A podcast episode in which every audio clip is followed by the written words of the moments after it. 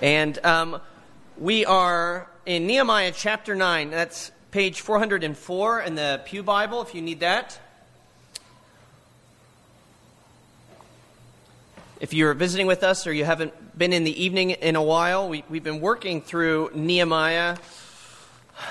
Um, the bulletin tells me it's the 12th sermon, so I, I, bet that's correct. Tammy's good at keeping track of that. Um, but we've had some s- starts and stops with it, um, most recently with Cliff preaching the I Am sayings, but as there at Boardwalk Chapel, we'll be back in Nehemiah 9, or back in Nehemiah and in chapter 9 tonight.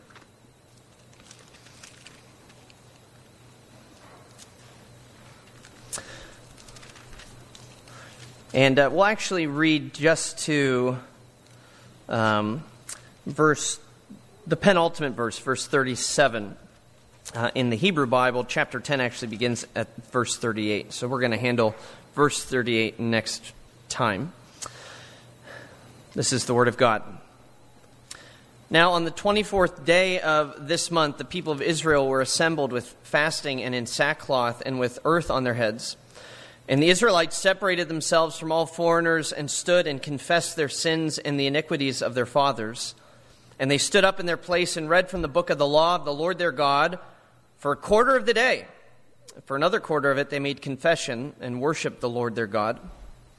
On the stairs of the Levites stood Jeshua, Bani, Kadmiel, Shebaniah, Bunni, Sherebiah, Bani, and Chenani.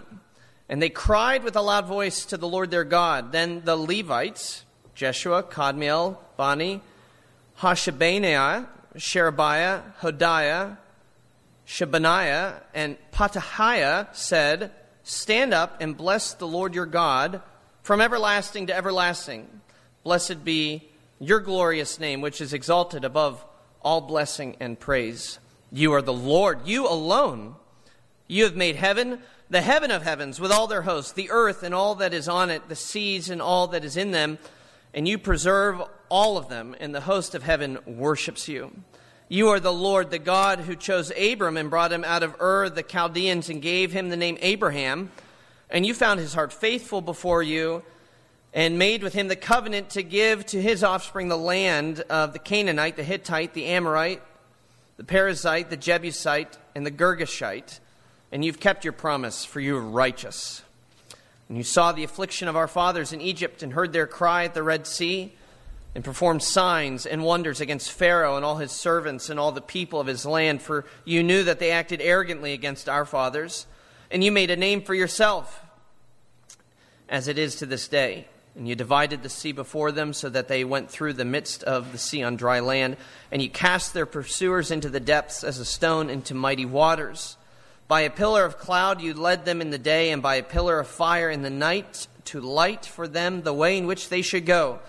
You came down on Mount Sinai and spoke with them from heaven and gave them right rules and true laws, good statutes and commandments. And you made known to them your holy Sabbath and commanded them commandments and statutes and a law by Moses your servant. You gave them bread from heaven for their hunger and brought water for them out of the rock for their thirst and you told them to go in to possess the land that you had sworn to give them. But they and our fathers acted presumptuously and stiffened their neck and did not obey your commandments. They refused to obey, were not mindful of the wonders that you performed among them, but they stiffened their neck and appointed a leader to return to their slavery in Egypt. But you are a God ready to forgive, gracious and merciful, slow to anger and abounding in steadfast love, and did not forsake them. Even when they had made for themselves a golden calf and said, This is your God who brought you up out of Egypt, and had committed great blasphemies, you in your great mercies did not forsake them in the wilderness. The pillar of cloud to lead them in the way did not depart from them by day, nor the pillar of fire by night to light for them the way by which they should go. You gave your good spirit to instruct them, and did not withhold your manna from their mouth, and gave them water for their thirst. Forty years you sustained them in the wilderness, and they lacked nothing. Their clothes did not wear out, and their feet did not swell. And you gave them kingdoms and peoples, and allotted to them every corner. So they took possession of the land of Sihon, king of Heshbon, and the land of Og, king of Bashan You multiplied their children as the stars of heaven, and you brought them into the land that you had told their fathers to enter and possess.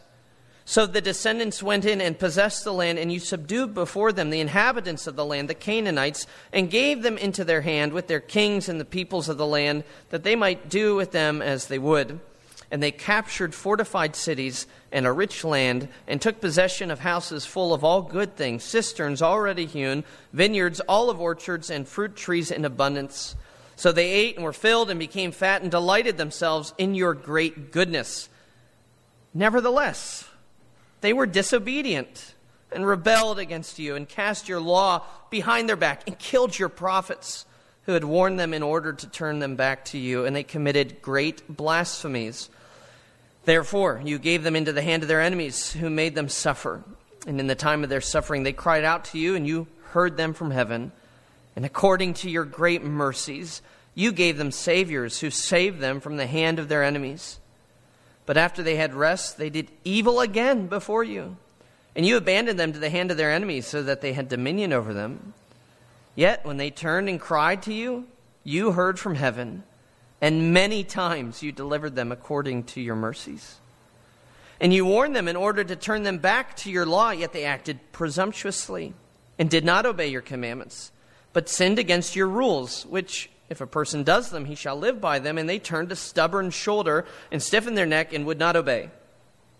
Many years you bore with them and warned them by your Spirit through your prophets, that they would not give ear Therefore, you gave them into the hand of the peoples of the lands. Nevertheless, in your great mercies, you did not make an end to them or forsake them, for you are a gracious and merciful God.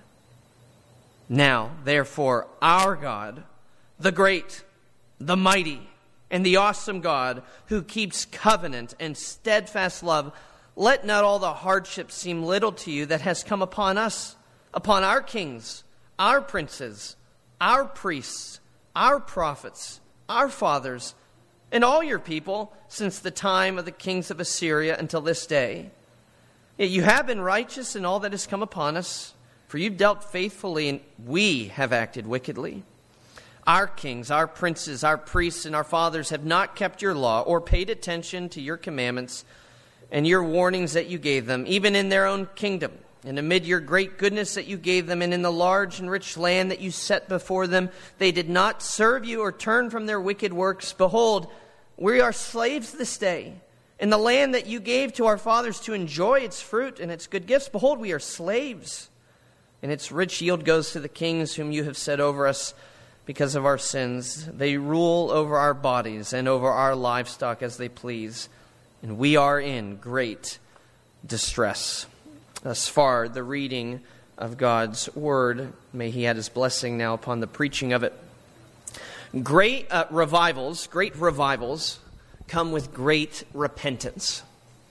Great revivals come with great uh, repentance. That is true uh, historically in um, on a national level in terms of uh, revivals. It's, it's true even in a personal level uh, that great revivals will come with great repentance. That's why some pastors and theologians, um, historians, were critical of, of the recent uh, revival in um, Asbury, uh, in um, Asbury College in Kentucky back in February, uh, when when people visited or, or went online and listened to some of the sermons that were being preached during the time or that kicked off this revival, there was something uh, that they found was entirely lacking, and that was any mention of sin or uh, the need uh, to confess sin before God or to repent of sin. And that's why some were critical. I say some were critical because I did not go online and listen and watch, and so don't come up to me and say, well, actually, that's not what happened. I'm just letting you know what certain people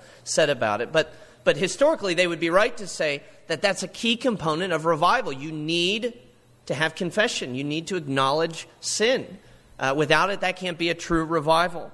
And the history of the church has shown that great revivals come with great repentance. And as I said, that's not just on a national scale, it's on a personal scale. If you want a great revival, and I hope you do, in your heart, that is, if you want to increase of faith, if you want to grow in grace, if you want to draw closer to God, if you want to be brought to life again, uh, spiritually speaking, uh, then it's going to come with repentance.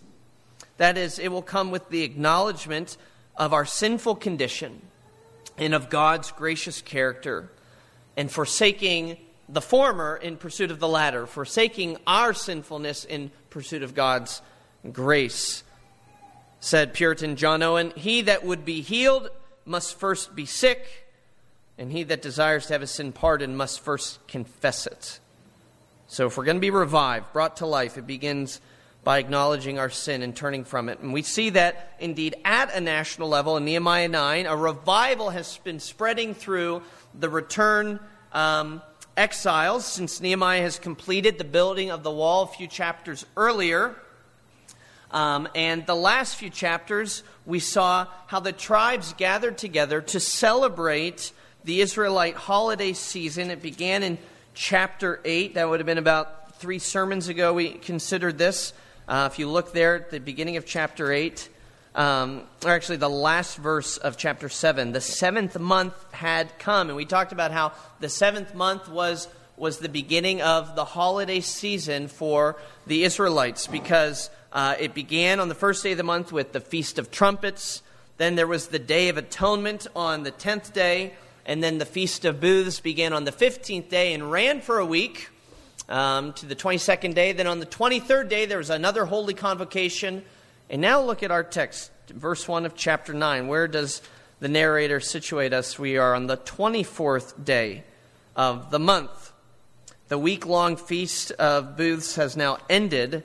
And this is significant because you'll recall previously when they had gathered for a revival where Ezra was preaching for six hours or reading from the law for six hours, and then they split into sort of small groups. The, the fathers went to, uh, the fathers of different households went to um, have private Bible studies with the, the various prophets and, and priests um, to better understand the Word of God so they could take it back to their home. One of the things that, that, that Israel realized right away was um, how much they had broken the law of God. And they were grieved by this, and they, they wanted to weep. But you'll remember that the Ezra, Nehemiah, and the other leaders said, No, no, no, do not weep. This, this is not a time for weeping. Why? Because we were celebrating the holidays. This is a time for rejoicing. The joy of the Lord will be your strength. And what's the joy of the Lord? It was God's good pleasure. What brought a smile to God's face? It was to bring them back into the promised land. How can you be weeping and crying when God's so happy that you're here? And so it was not an appropriate time to confess their sin. It wasn't an appropriate time to weep and to wail over their condition. But just because it was an inappropriate moment eh, then doesn't mean it's inappropriate to do it. And that's why now, as soon as the feast is over, Israel realizes they have unfinished business. Starting at day one, they wanted to confess their sin, and they were told, no, we're going to hold off. We're going to feast, not fast. As soon as the feast is done now, the beginning of chapter 9, they say, We have unfinished business because we have unconfessed sin.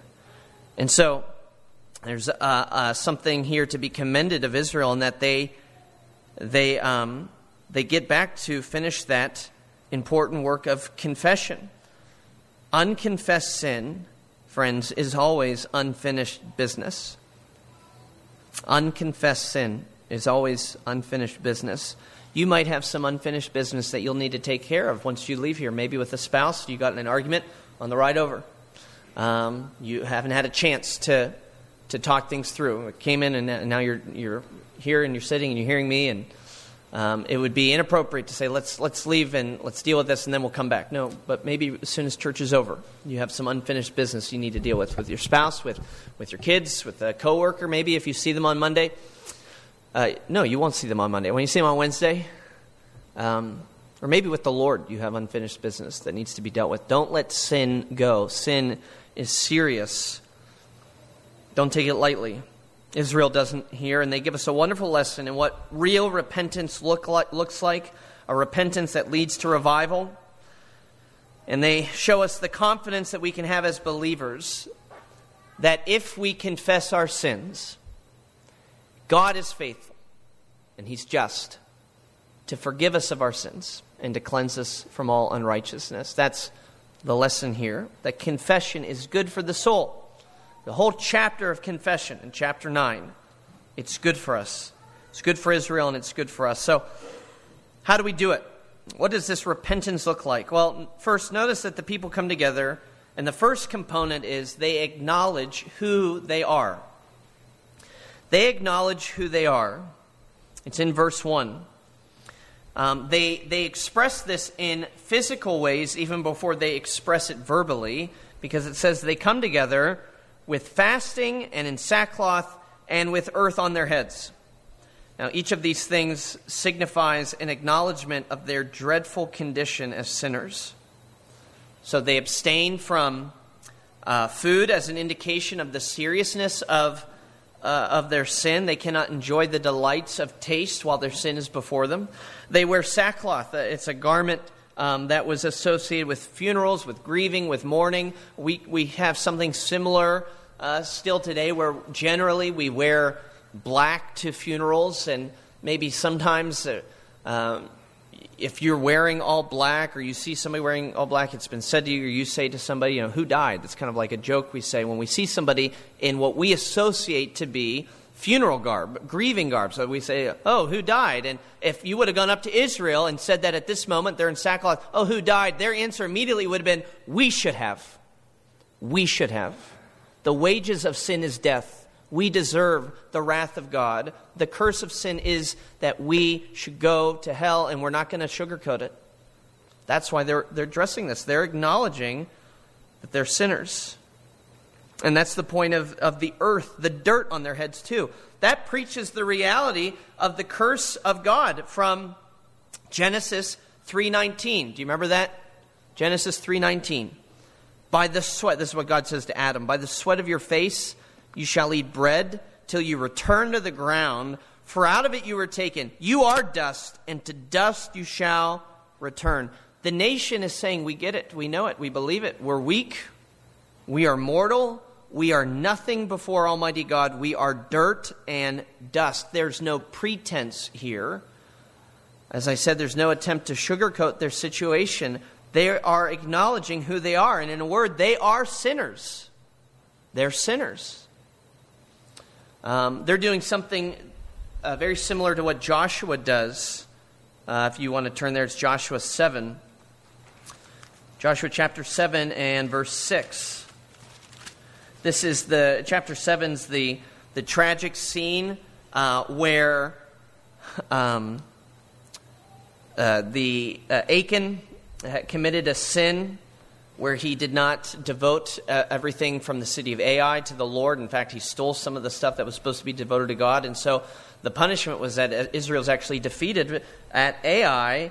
And so they're, they're grieving and they're mourning that, that the Lord has turned against them, that his anger has broken out on them. In verse 6, this is how Joshua reacts. He tore his clothes and fell to the earth on his face before the ark of the Lord until the evening, he and the elders of Israel, and they put dust on their heads. It's a profound admission. Lord, before you, we are as good as dead.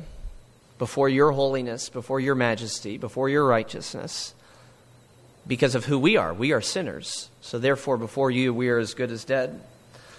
And so, friends, when we come before the Lord, real repentance starts with acknowledging who we really are. This is an important point. Uh, in terms of understanding what the Bible says about humanity and, our condition and sin, we are not sinners because we have sinned. It's the exact opposite. We sin because we are sinners. That's who we are. That's who we are. We sin because we are sinners. Uh, some Sunday mornings we use a prayer of confession. You should recognize it by now. Uh, this comes initially from the English Reformation, Thomas Cranmer. These words We have left undone those things which we ought to have done, and we have done those things which we ought not to have done, and there is no health in us. O Lord, have mercy upon us, miserable offenders. Now, for some people, that might sound odd, or maybe even wrong, right? Is it right or proper for a Christian to confess original sin, right? The state that we are born into, to say that there's no health in us when we have Christ, right?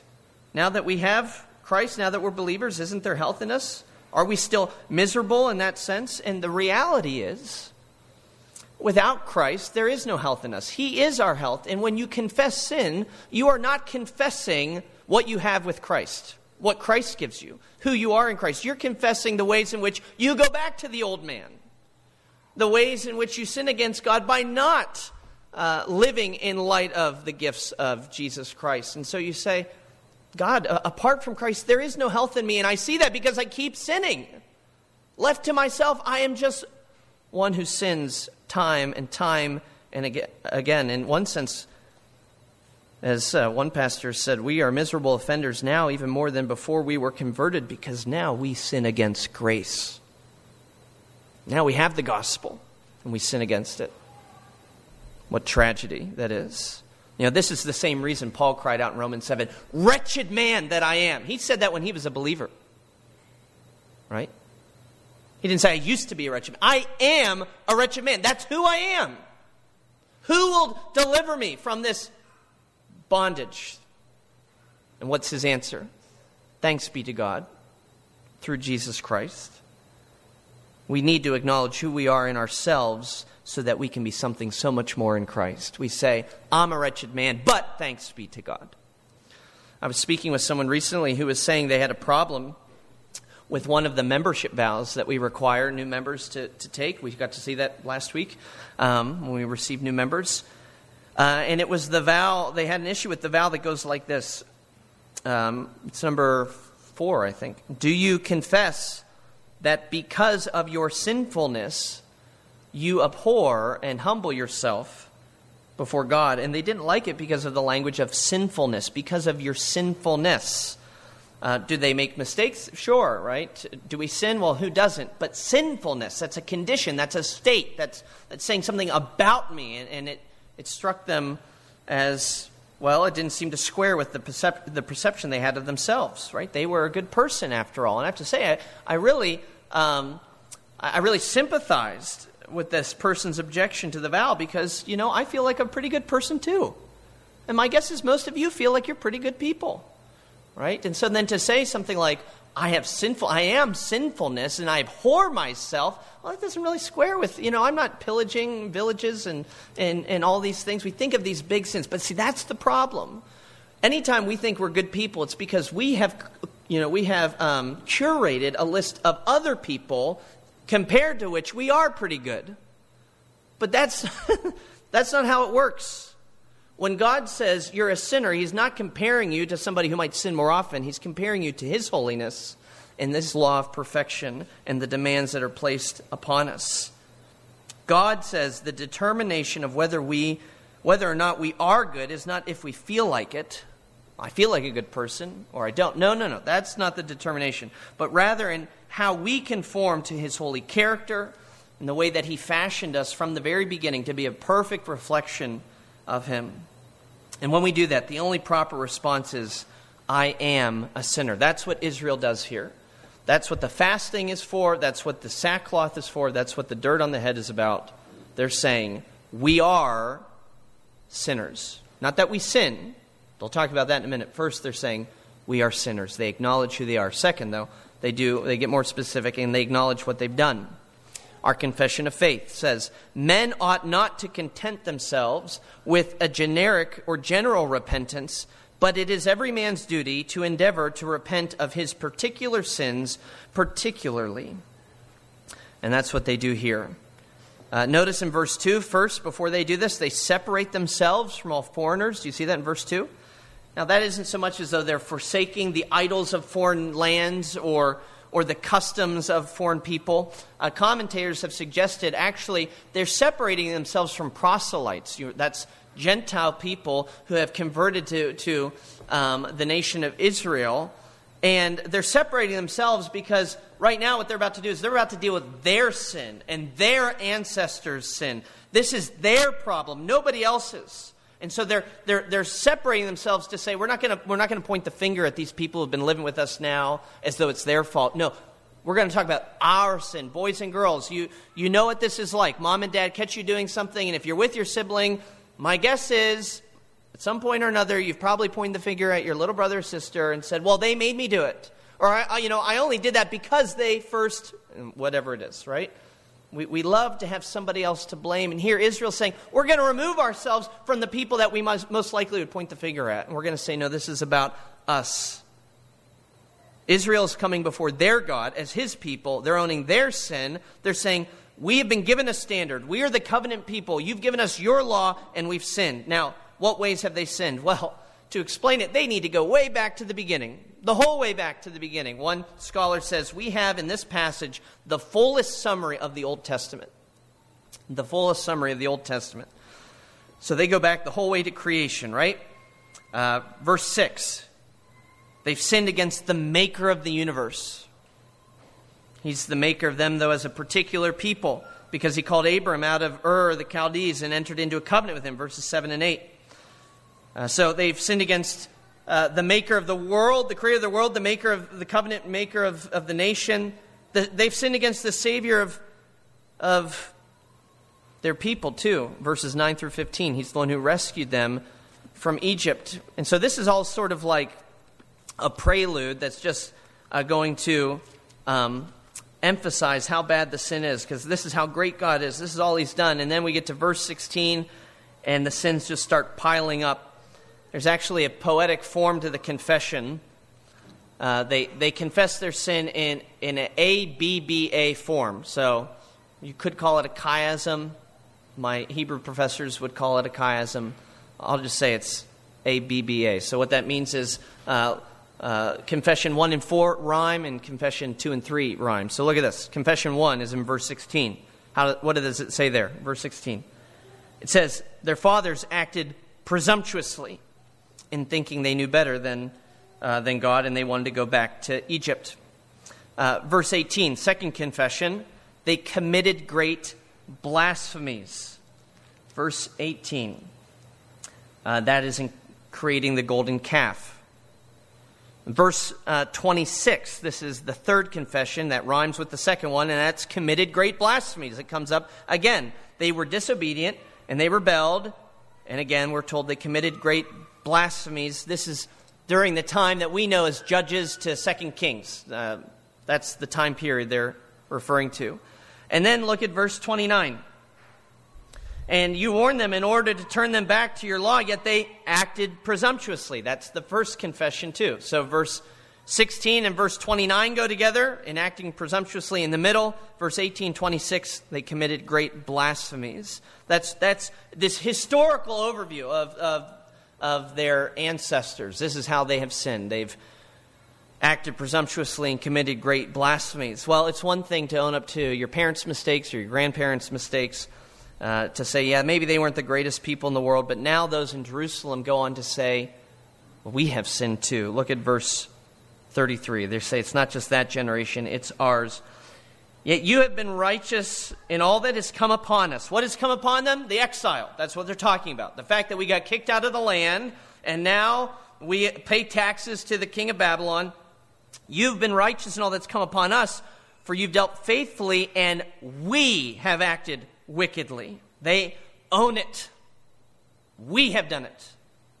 We've acted wickedly. We, they've already established what wickedness is. Wickedness is acting presumptuously. It's assuming that you know better than God. It's, it's committing great blasphemies. It's worshiping other gods like the golden calves. It's murdering the prophets and not listening or obeying to God's word. And, and then they go on more specifically. Look at verse 34 and following. They say, Our kings, they're talking about their generation, our princes, priests, fathers, have not kept your law. They haven't even paid attention. They're not even listening to you or the warnings you give even in this land, verse 35, even in their own kingdom, amid your great goodness that you gave them, in this large and rich land that you set before them, they did not serve you or turn from their wicked works, and the they is them. They're talking about their people. We haven't done this. They own it. And tonight the question is have you owned your sins? Have you owned your sins? Not just that you sin, right? That's the first thing. You acknowledge who you are. I'm a sinner. But God requires that all men confess of particular sins particularly. Have you owned your particular offenses before God? Martyn Lloyd-Jones has a great book. It's called Revival. And he says this You cannot, of course, repent unless you face the facts. And he goes on to say it's more, though, than just facing the facts, it's what you do with the facts. And that's the difference between repentance and remorse. Listen to this. He says, Having faced the facts, the question is, do you go on to repentance? There's a cursory, superficial facing of the facts that's of no value. The man who suffered remorse is a man who, in a sense, looks at the facts but does not spend time with them. Ah, he says, I was a fool. I should not have done that. And I'm suffering now because I did it. But then he forgets it and he goes on. That is remorse, and that is of no value. Lloyd Jones goes on to say, There is no hope of revival apart from this. It is an awakening to the situation. It's a consciousness of the seriousness of the situation. Do you recognize how serious your sin is?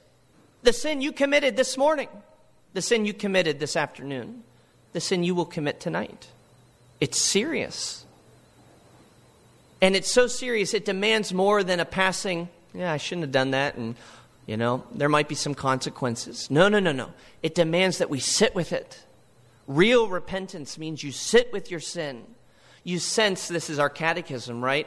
Uh, it says that a, a, a believer, out of the sense of the odiousness of his sin, turns from it and unto God. The odiousness of it. Now, that's something that you can't let go, right, when there is an odor in the house. Well, one room is just mysteriously smelling weird. That's Carrie Ann and I have this this thing. We don't know what it's about, but anytime we get back from a vacation or we're gone for a week or two weeks, we're just always like, so what part of the house is going to smell weird? Like, what animal died while we were gone? Who forgot to take out the trash? I mean, I would have been me. But there's just, you know, and when you have that odor, you don't just go, ah, oh, that smells terrible in here, but let's just keep living our lives. No, you, you, you want to do something about it. Your sin is odious. You got to turn from it. Do you sense the seriousness of your sin? Have you sat with it? That's a key to real repentance and revival. But there's one final key component that the, uh, to the repentance of the nation that we need to give attention to, and it's the most important component to real repentance. They've acknowledged who they are, who they are, and they've acknowledged what they have done.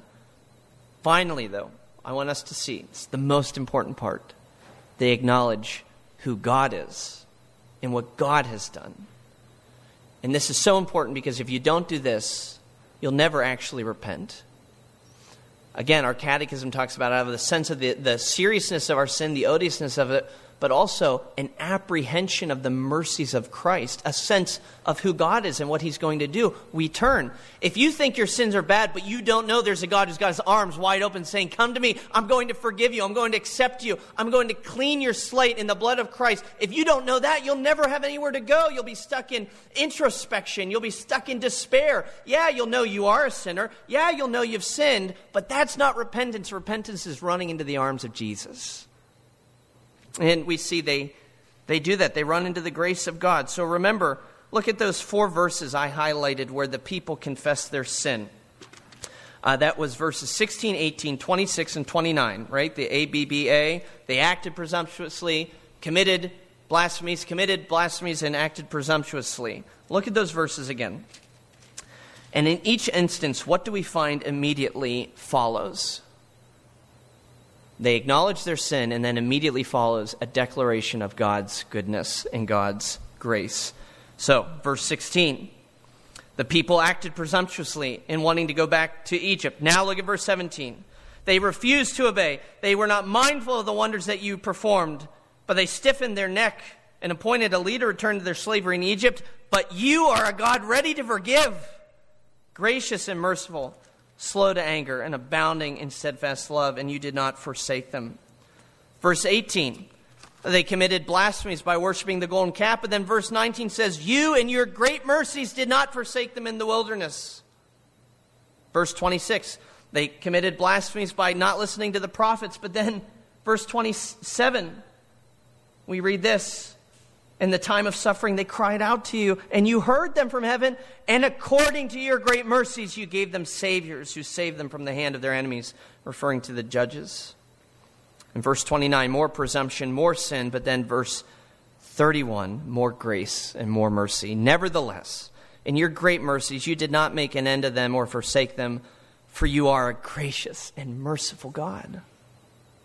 So, reviewing their history showed them their sin, but it taught them this about God that His grace is always greater than their sin. It has always been greater than their sin. It will always be greater than their sin. You see, as they reviewed the way God treated them in the past, they had confidence that this is how He'll treat them in the present. Before our people cried out and they said, We need help. Even though we're terrible sinners, we need help. And you did not forsake them. That's how they have the confidence in Nehemiah 9 to cry out, We need help. We're sinners. We're offenders and they have confidence that God will hear them. So they can say in verse 32 Now, therefore, our God, the great, the mighty, the awesome God, who keeps covenant and steadfast love, let not all the hardship seem little to you that's come upon us, upon our kings, princes, priests, prophets, fathers, people, since the time of the kings of Assyria until this day, since the time we were taken into exile. Now, this is really interesting. I want you to think about what they're saying here. So, first, this prayer has been essentially all confession, all adoration. Here's the first petition. Right? This looks kind of uh, lopsided. Or this isn't lopsided. Our prayers are lopsided. This looks different than most of our prayers, right? We begin with the, you know, the, the spiritual grocery shopping list that we give to God. Well, this is all the things I want and all the things I need. And then maybe we throw in and forgive us our sins. Amen. This is all confession, all adoration. And only then do they make a request. But, but look at that request. This is after they have just listed all the terrible things they've done. And they say, they say to God, Let not all the hardship that we've gone through seem little to you. Um, they're asking God to look upon the difficulties that they've experienced, difficulties that are on account of their sin, and they're asking God to be merciful to them. Um, isn't that kind of, I don't know, gutsy? You know, that's how I read it. Do you, do you sense that? That this, you know, wow, after all that, now they're going to ask God to pity them? Seriously? You know, what guts, what arrogance, uh, what presumption. But then I remember the gospel and I say, no, no, no, no, no. What faith? What faith of these people? Those who know who God is and what He's like recognize this is exactly how to come to Him even though you've sinned terribly against him, you come and you ask for stuff and you ask for mercy and you ask for love and you ask for kindness and you ask for forgiveness, even when you deserve the exact opposite, because this is what God does. This is who he is. And if you haven't done that yet today, you haven't repented. In fact, you've missed the whole point of repentance. Repentance is to restore our relationship to God. And so to think on our sinfulness and our sins and not then repair to Christ for his saving grace, that's just to wallow, that's just to despair, that's to be, you know, just to navel gaze. That is not repentance. That does not restore our relationship to God. God demands repentance not so that you would feel bad about your sin, but so that you would feel freed from your sin. Lloyd Jones, again, says this If you stop in your sins, if you stop in the dust and the ashes and in the sackcloth, I say, you're not scriptural. You must go on from that and look to Christ and apply again this truth to yourself. You must be certain that you end in a condition of thanksgiving and praise with the realization that your sins are covered and they're blotted out and that you're renewed and that you are able to go forward.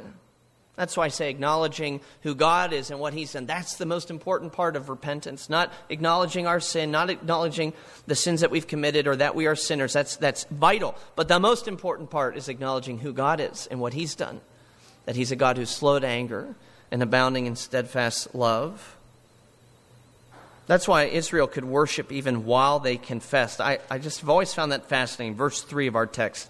They stood up in their place and read from the book of the law of the Lord their God for a quarter of the day. Here it is. For another of it, they made confession and worshiped the Lord their God. Those two ideas are not mutually exclusive, they come together confessing our sins is a way we worship God because when we confess them, we are simultaneously acknowledging that He is a God who's glorious in His grace, glorious in His forgiveness.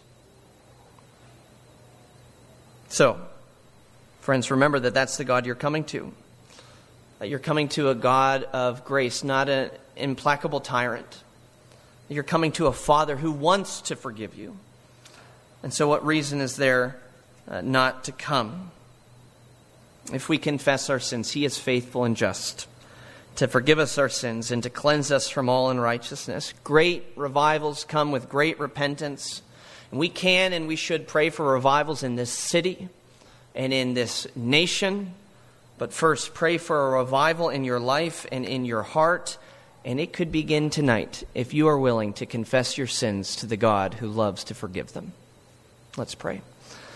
Our Father in heaven, thank you for your mercy and your kindness. We thank you for this chapter in Nehemiah where we uh, learn of what it means to own who we are and what we have done, but to do that before God who is grace, who is love, who is mercy. And you are all these things to us in Jesus Christ. You did not spare your own Son, but you gave him up freely for us to free us from our sin. Uh, we have no reason to fear then, um, to come to you, to acknowledge um, sincerely and entirely our shortcomings, our offenses, our transgressions, and our iniquity. For you are the God who loves to forgive. We, we know that if we keep silent, if we do not confess, it's, it's like a death blow. Our bones waste away. But when we confess our sins, uh, you restore us to you and you give us the joy of salvation. So do that even amongst us tonight. We pray in Christ's name. Amen.